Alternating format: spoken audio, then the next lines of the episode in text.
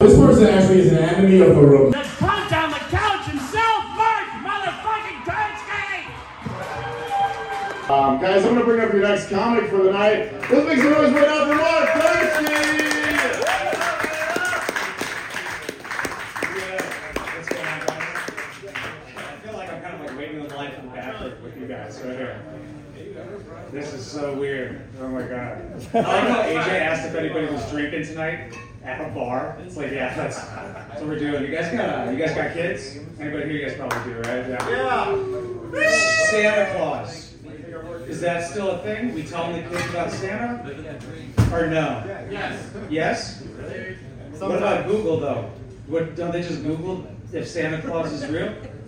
Just ruins everything, you know? Like I'm 27 with head tattoos, and my mom still tries to convince me that I met the real Santa Claus at Woodfield Mall. And she's like, oh, she's like, how did he know your name? I'm like you fucking told him? I don't know. She's like, Mark, that's not possible. I was like, that's way more possible than Santa Claus being real. But he did, he did know my dog's name, which was kind of weird. And he knew my mom's name and where she worked. Dude, I was- this guy fucking my mom? This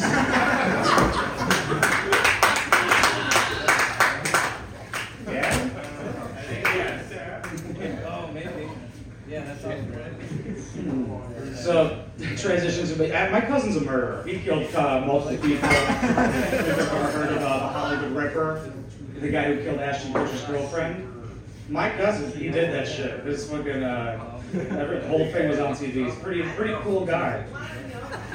You don't want to know that? They do, dude. Women usually love murderers. What's up with that? What's up with girls liking murderers? That's like putting a backboard on pussy. I need that, you know? Nobody killed four people, two of them in Glenview, two of them in Hollywood. And he's the Hollywood Ripper, but two were in Glenview, Illinois. It's like, do those two bitches just not matter? Glenview is the Hollywood Ripper? Sorry. But I kind of agree with him. You know, like, some people should die. Know? Some, you guys don't agree? You guys, I agree. Or, what if somebody says something stupid? I think that's enough to kill the person.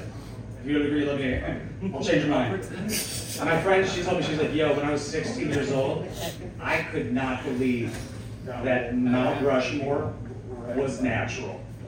The place with the faces. She thought, I was like, well, you you understand water erosion and not that humans made that? That'd be a pretty easy way to pick picking the president, dude. Just like, he's on the mountain, you might as well, you might as well run this country. Speaking of running a country, I was playing uh, was playing Uno recently with my homie, right? I don't look like I play Uno, but I was. And he sent out a card. He goes, "I sucked a dick once." I was like, "Dude, what card was that?" I do not want that card. But I had to ask him some questions. I'm like, I'm gonna talk about this on stage. You know? um, he sucked a dick to see if he liked it which is insane to me because I had I've never even had mustard. I don't know. I've also never blown my nose. Is that weird? Have you all blown your nose here? Yes. I haven't, Danny. You see ask my mom. I don't like the pressure. It's like a finger in the ass. I don't like the pressure. You know what I'm saying? But uh, he sucked a dick to see if he liked it, which yeah, I'm not gonna lie. I did. Uh, I did put a firm banana in my mouth once. Yeah.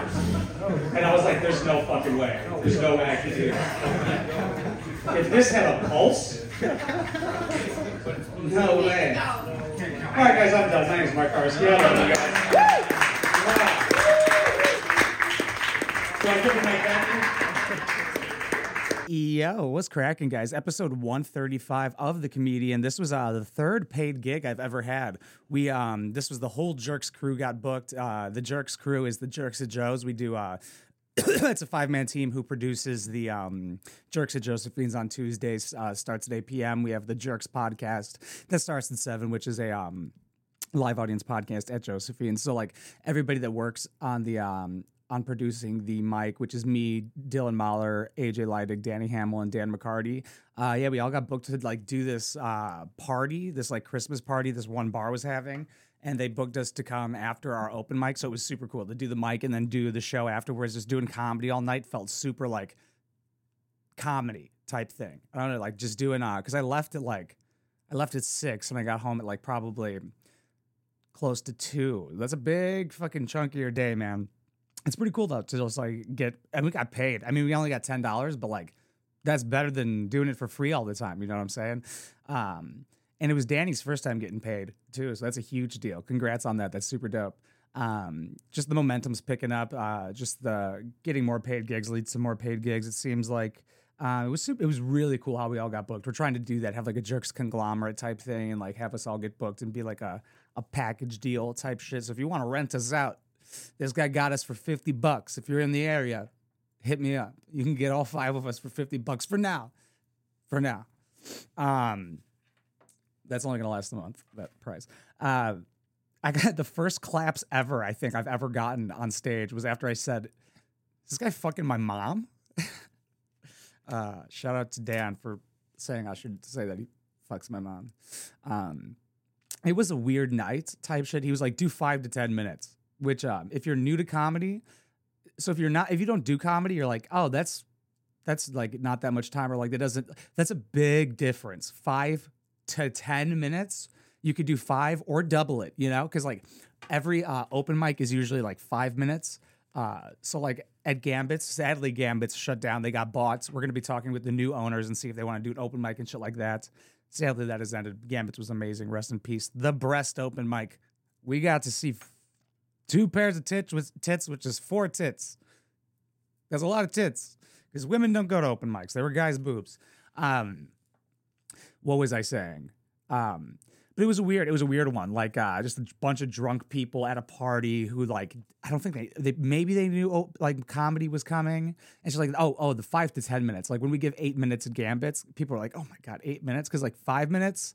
Um, when you're first starting out is scary to fill a five minute time, but then when you're like told you could do eight to like up to ten minutes, you're like, I can't do that. But like now like last time I did Gambits at the last Gambits, I'm not gonna post it because I didn't even want to watch. I did 20 minutes of just like talking about what everybody else was talking about. I'm like, I'm not gonna fucking sit there and watch this. I'm not gonna make people sit through this. Um, but I think I did maybe like six, six and a half minutes up there. uh, I remember like AJ was up before me. He didn't um stay up there too long. We were just pretty much just like, yeah, let's just do some shit and get off and get out of here. Um, it was a good time super um, grateful for it. Thank you to Danny and Dan for the opportunity for hooking it up there. We're in the talks with this guy for booking us. Hopefully he books us again. It was super fun. Um, yeah, hopefully you guys enjoyed. But it was definitely a, a weird. I wouldn't consider bombing. It was just like a weird thing. It's like a small bar, all the lights are on, and I could see everybody at once. Type shit, and they were very close to me. There was no stage; I was at the same level as them, and all that stuff. But uh, it was a fun experience. It'll definitely be funny and shit to talk about. We'll talk about it on the podcast and stuff like that. All of us got booked, which is super cool for us all to go up and shit. And it feels cool to be like the comedians in the corner and shit like that. I like that. I like being one of the guys. That was the goal. Is just be one of the guys. Can't wait to like chop it up with like the big guys uh, one day. It'd be super cool. Like I, I messaged Mark Normand and because he shared something I shared of his story. He reposted it, and I was like, "Yo, can't wait to like uh, run into you one day or whatever." And he I was like, "You're the best," and I can't wait to run into you one day. And he responded. He said, "Mazal." I think it's like a Jewish thing or something. But I was like, "Holy shit!" So chopping it up with them one day is gonna be fucking awesome. But yeah, man, how everything's going is great. I love all like everybody I've ran into is like comedy is going exactly how I wanted it to, pretty much.